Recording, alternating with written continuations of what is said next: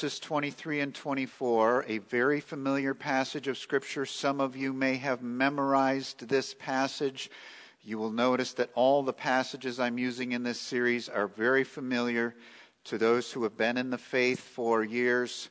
But this is what the Lord says. Thus says the Lord Let not the wise man boast in his wisdom, let not the mighty man boast in his might. Let not the rich man boast in his riches, but let him who boasts boast in this, that he understands and knows me, that I am the Lord, who practices steadfast love, justice, and righteousness in the earth. For in these things I delight, declares the Lord. Well, our first point tonight is this series. In this series, we are looking at key passages of Scripture from both the Old and New Testaments that get right to the heart and soul of the Christian life. We're looking at three Old Testament passages. This is the last of the three. Then the next three messages will be from the New Testament. So we see this from a broad scriptural basis. In the first message, we looked at Genesis chapter 5 and verses 21 through 24, where it says that Enoch walked with God. Here was a man who walked with God, and he was not, for God took him. We learn from Hebrews 11:5 that Enoch walked by faith, that he did not see death and could not be found because God took him, and Enoch was commended as having lived a life pleasing to the Lord. And we are fascinated by this man named Enoch who walked with God and then just disappeared because God took him home. In the second message, we looked at Ecclesiastes chapter 12 and verses 13 and 14, where we are told to fear God and keep his commandments, for this is the whole duty of man. For God is going to bring every deed into judgment, whether good or evil. And I said to you at that time, whenever we see something like that in the Bible where it says, this is the whole duty of man, we need to sit up and pay attention. What does Solomon mean in Ecclesiastes when he says, this is the whole duty of man? Well, tonight we are looking at Jeremiah 9, verses 23 and 24. And it says, and the very last sentence, For in these things I delight, declares the Lord.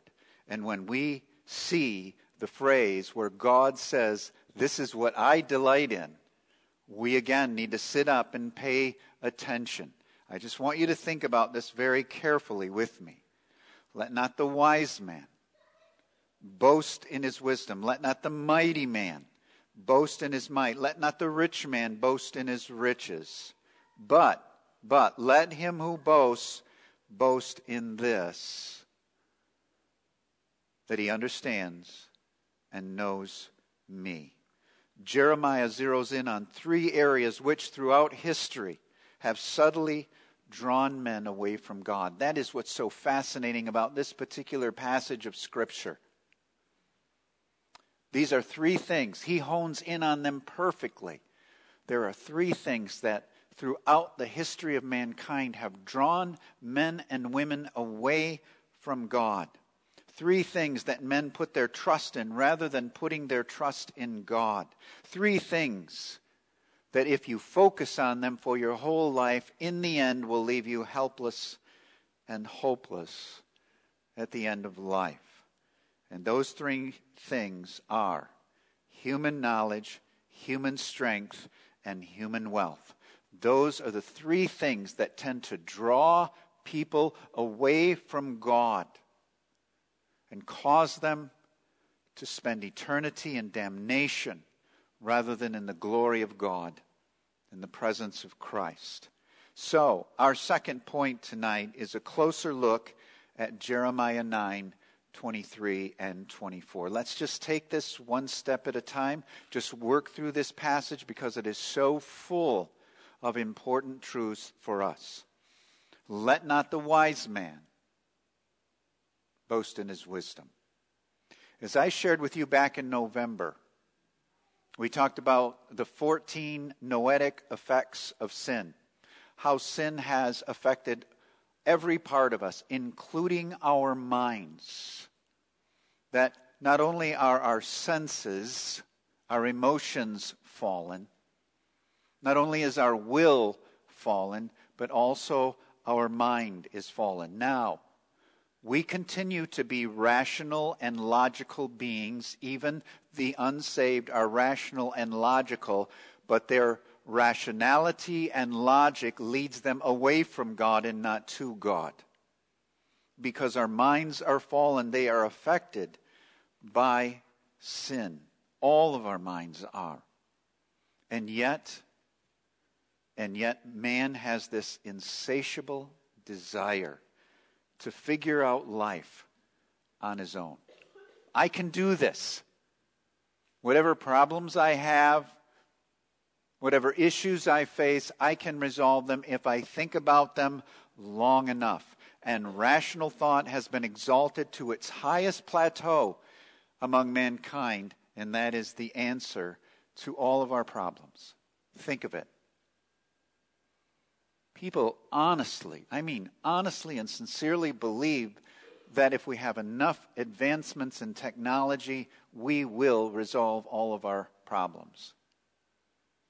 If we just are gain enough knowledge, if we continue to gain knowledge about ourselves, gain knowledge about the earth, gain knowledge about the galaxies, that ultimately we will resolve all of our problems. If we just make enough advancements in science, if we just continue to pour millions, if not billions, of dollars into scientific achievements, and I'm not saying that's wrong, I'm saying what we see that as somehow it will answer all of our problems.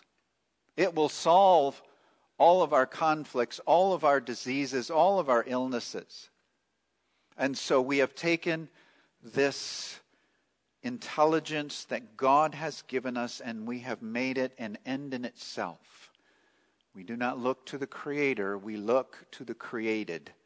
We think that we can ultimately find the answers, and yet thousands of years later, we continue to wrestle with war and poverty, disease, and constant turmoil and conflict in human relationships. It was evident this desire to solve and figure everything out on our own has been evident ever since the serpent urged Eve to think it through. Did God really say? Did God really say that you cannot eat of any tree in the garden? Did God really say, Eve, that you couldn't do that? And he convinced her that this wasn't logical. It didn't make sense. This isn't what God would want for you. He would want you to enjoy from every tree that is there. And Eve began to trust, and so did Adam, in their intellects, in their God gifted, God given intelligence, rather than in innocence and purity believing what God had said. 1 Corinthians chapter 1 verses 18 through 20. Again, a classic passage of Scripture, but so important on this subject. For the message of the cross is foolishness to those who are perishing, but to us who are being saved, it is the power of God. For it is written, now watch this.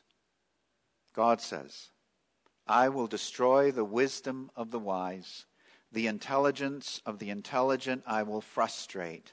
Where is the wise man? Where is the scholar? Where is the philosopher? Has not God made foolish the wisdom of the world? What an important passage of Scripture for us. Having human knowledge is not wrong. There is certainly a degree to which all of us strive for a sense of knowing more, but we do it under the sovereign directive of God, under seeing uh, or under the umbrella of seeing everything from an eternal perspective. Know this the cross of Christ, the most important event in the history of the universe, is foolishness to those who are perishing because of their fallen minds. But for us, it is the power of God, it is the power of salvation. Let not the wise man boast in his wisdom. Secondly, let not the mighty man boast in his might. There is a fascinating section of scripture in Habakkuk chapter 1. In Habakkuk chapter 1, God tells the prophet Habakkuk that the Chaldeans are coming.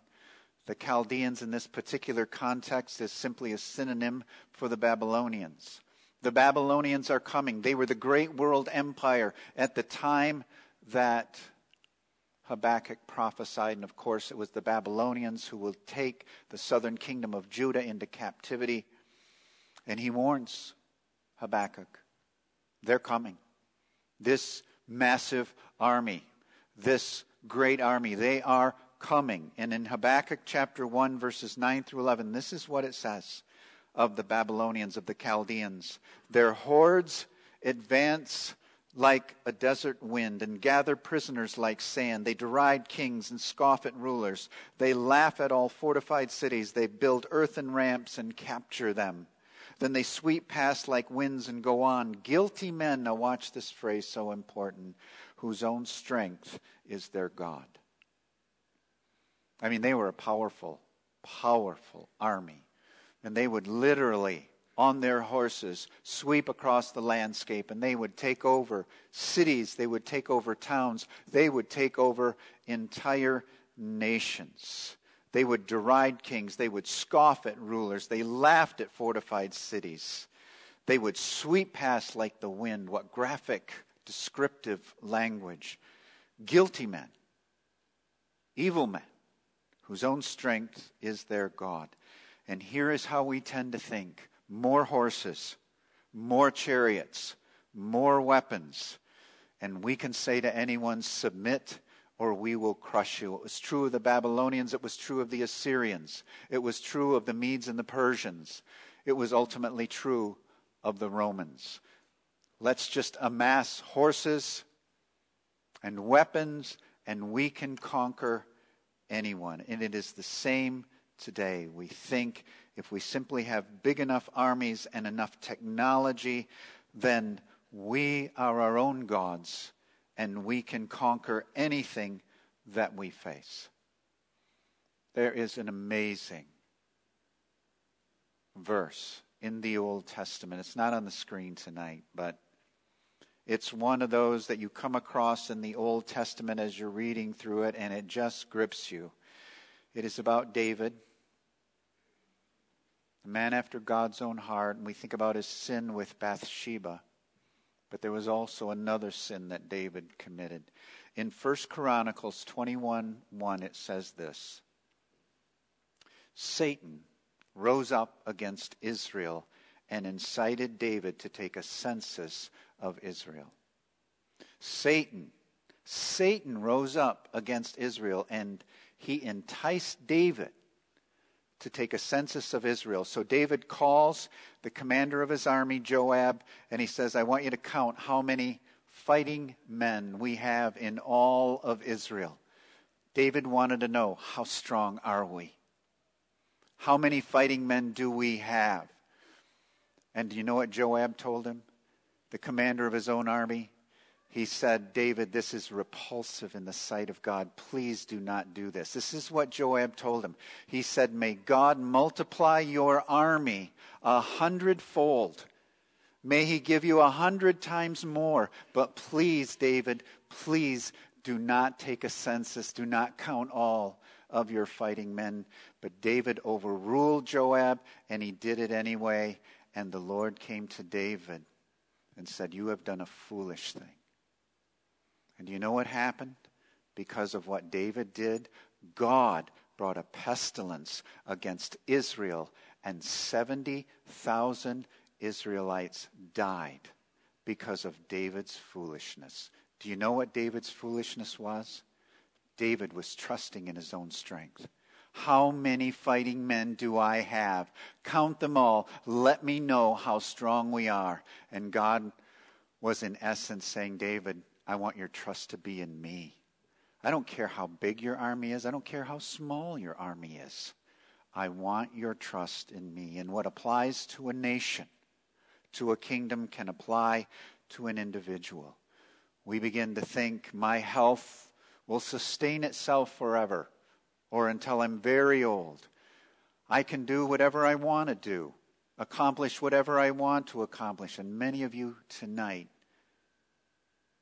many of you here tonight know how unpredictable, how fragile our own health is. We do. We never know when something's going to come into our life that will break us down, that will cause us to be ill, that will cause us to be injured, where God will remind us how mortal we are, how weak we are, how fragile we are, and how needy we are. We must never forget that we are mere mortals. If God wanted to snuff out our life tonight, He could do it. Our lives are completely in the hands of God. When we forget these things, we forget God. Let not the mighty man boast in his might. In the NIV, in the New International Version, it says, Let not the strong man. Let not the strong man boast in his strength. And if you are younger here tonight, you may think that your strength, your athleticism is invincible. Don't think that way. Don't think that way. Life can change very rapidly. The third thing that it says is, Let not the rich man boast in his riches. This is a big one. Let not the rich man ever think that his riches are his security and his hope. We think of the classic story in the New Testament, the account of the rich young ruler. He comes to Jesus and says, What must I do to inherit eternal life? Jesus said, You know the commandments.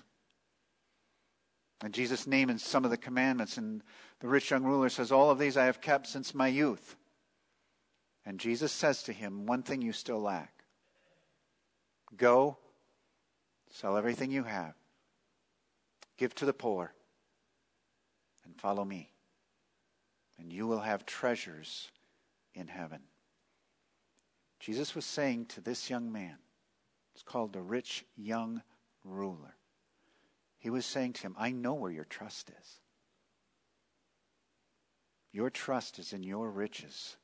And if you're really going to follow me, if you're going to trust in me, go sell everything you have and give to the poor. Come follow me. Then you'll have true riches in heaven. And do you remember what it says? It says he walked away sad. And I like the way the ESV has it. The ESV says, because he was extremely wealthy. He walks away from eternal life. Eternal life is standing right before him in the person of Jesus Christ. And he walks away from it all sad because he was extremely wealthy.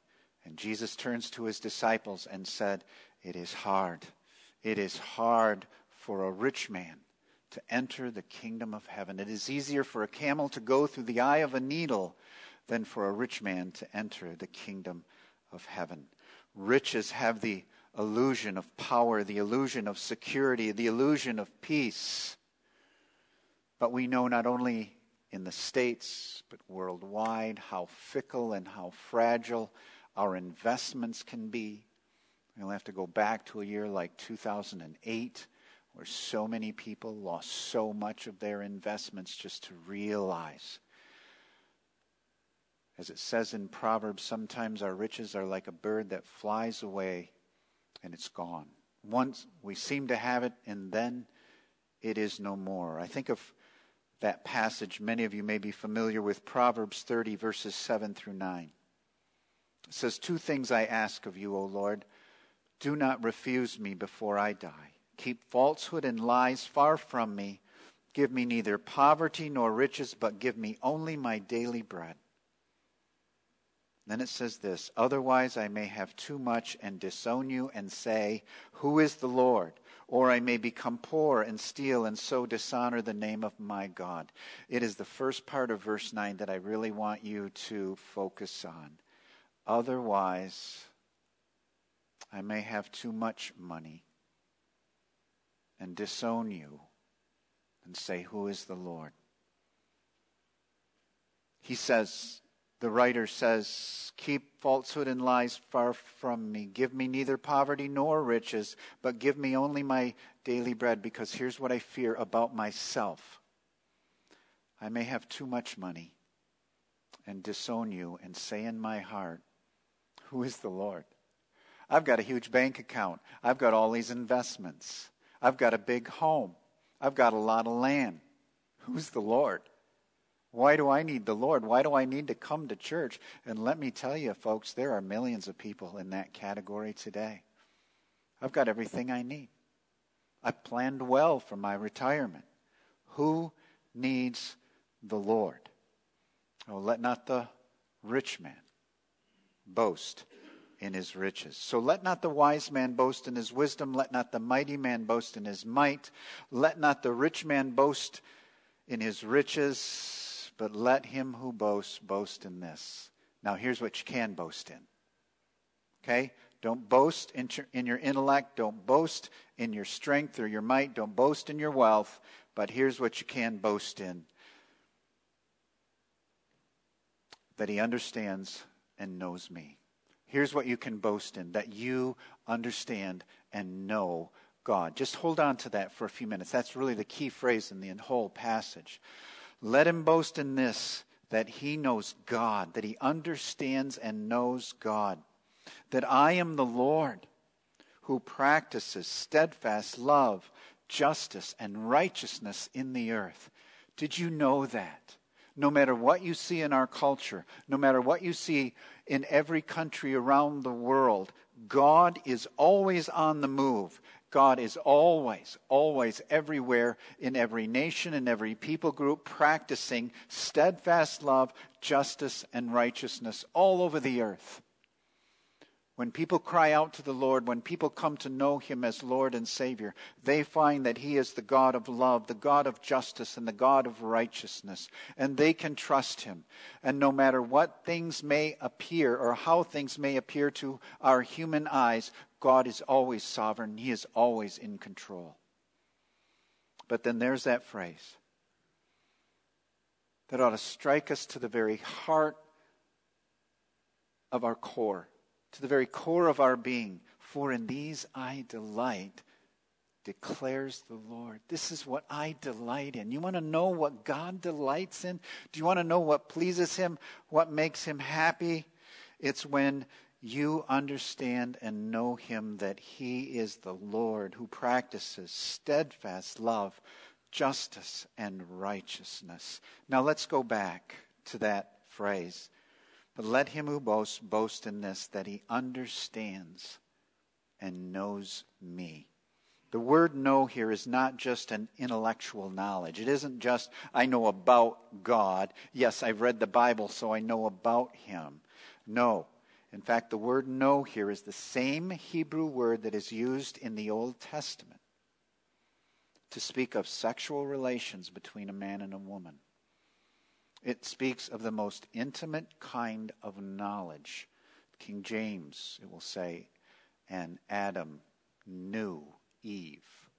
It will talk about sexual relations with that word know. That's what it means here. Let boast about this that you have an intimate, personal relationship with God and you long to know Him. Let me say to all of us tonight there is no higher calling in life for any man or woman, no matter what your occupation, than the pursuit of knowing God and cultivating an intimate daily relationship with Him. No higher calling. There is no greater pursuit that exists in all of humanity than to know God, to know Him.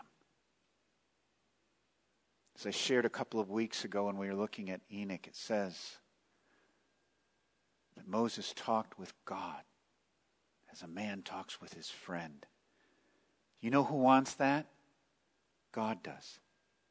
He wants that kind of friendship from you. Wisdom is not wrong. Might is not wrong. Wealth is not wrong as long as we see them as gifts from God. As long as we see them as His grace gifts and we are thankful to Him and acknowledge Him. But He doesn't want them to become the consuming focus of our lives. Rather, He wants us to take that energy and passion that the secular world puts into pursuing these things. He wants us to take that energy and passion and to pour it into the knowledge of Him, to pour it into your relationship with Him. Do you know what God wants? He wants you. That's what God wants. He wants you. Doesn't just want your money, doesn't just want your talents, doesn't just want your service. Yes, He wants those things, but above all those things, first and foremost, God wants you. I read one time about an article about successful small businesses. And they had done a study, a university had done a study on successful small businesses. And not all of them, but the vast majority of all successful small businesses had one common trait. They were run by a monomaniac. I love that word. They were monomaniacs. In other words, it was a man or a woman who ran a small business and they became so convinced of their product or so convinced of their delivery system that they just poured everything they had into that one thing, into that small business. And that's what made them successful. Is they wanted to do that one thing and they wanted to do it well. They wanted to do that one thing the very best that they possibly could. And that was the trait that ran through most successful small businesses. In 1987, R.C. Sproul wrote a book. He wrote many books, but he wrote a book whose title has stayed with me all those years. This was the title of his book One Holy Passion The Consuming Thirst to Know God. It's the name of the book. You can still get it, it's available on Amazon. But I love that title One Holy Passion, the consuming thirst to know God. I don't know about you, but I want to be a monomaniac who pursues God. So many things distract me from that, but that's what I want, and I pray that's what you will want. One holy passion, the consuming thirst to know God. What if, what if, at the end of your life, they decide to write a book about you? So they interview your family, they interview your friends, they interview your coworkers. And after interviewing all of these people, they decide to give your life the same title as that book. Wouldn't that be wonderful? After talking to people that know him, that know her, I would title his life One Holy Passion, the consuming thirst to know God. My prayer in this series is that you will see that although we're looking at six passages of Scripture, they all are saying the same thing. Enoch walked with God. Do you know why Enoch walked with God? Because he had one holy passion, a consuming thirst to know God. Enoch understood hundreds of years before Jeremiah prophesied that the most important thing to boast in is that he understands and knows God. Enoch walked with God.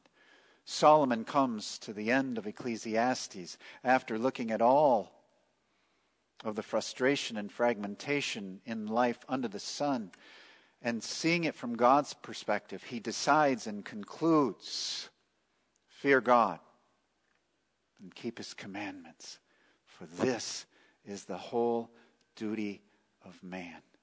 Oh, to know God, to be enthralled with His beauty, His majesty, His wonder, to fear Him, to be overwhelmed and enthralled with God, and to keep all of His commandments because only God knows what is best for us. That's the whole duty of man.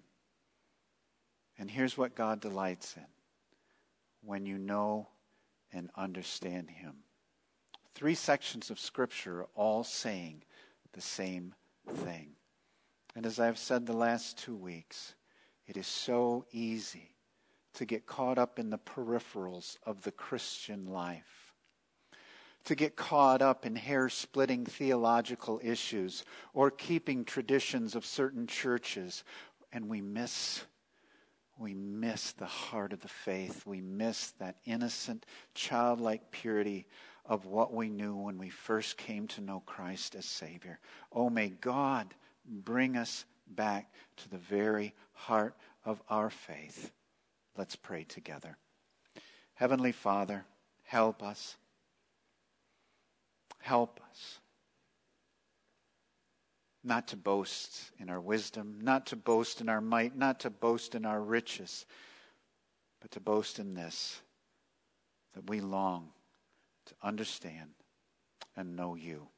May you be the consuming delight and joy of each of our lives. For we pray this in Jesus' name. Amen.